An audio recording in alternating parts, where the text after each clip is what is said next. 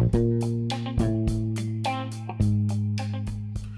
morning and welcome to another beautiful weekend.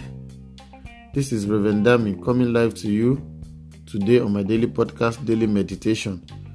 Today, I want us to wrap up our discussion on the subject of David being a man after God's own heart by looking at another aspect of his life that is very important and instructive to us. And that's the fact that David was a man with a contrite and a broken spirit. He had a contrite and a broken spirit. David, despite being a man after God's own heart, was not infallible. At a point in his life, he deviated from God by committing adultery with a woman named Bathsheba.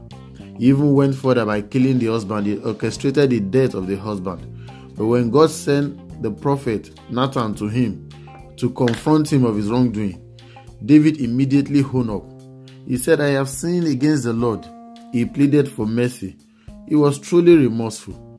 If you read the book of Psalms 51, you will see the account of how David cried for mercy, how he cried for forgiveness, how he pleaded to God for the imputation of a new and a contrite heart. At the point he said, Create in me a new heart and renew the right spirit within me. He said, Cast me not away from your presence, O Lord. He said, Take not your Holy Spirit from me. He was truly remorseful and he was truly sorry. This was contrary to how King Saul responded to the same accusation.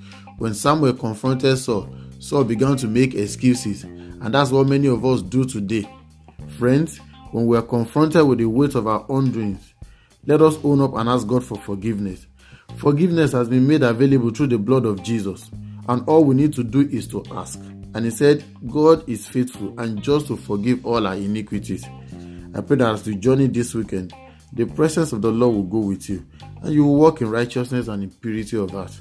God bless you and have a fantastic weekend. I'll come your way again on Monday. Bye bye.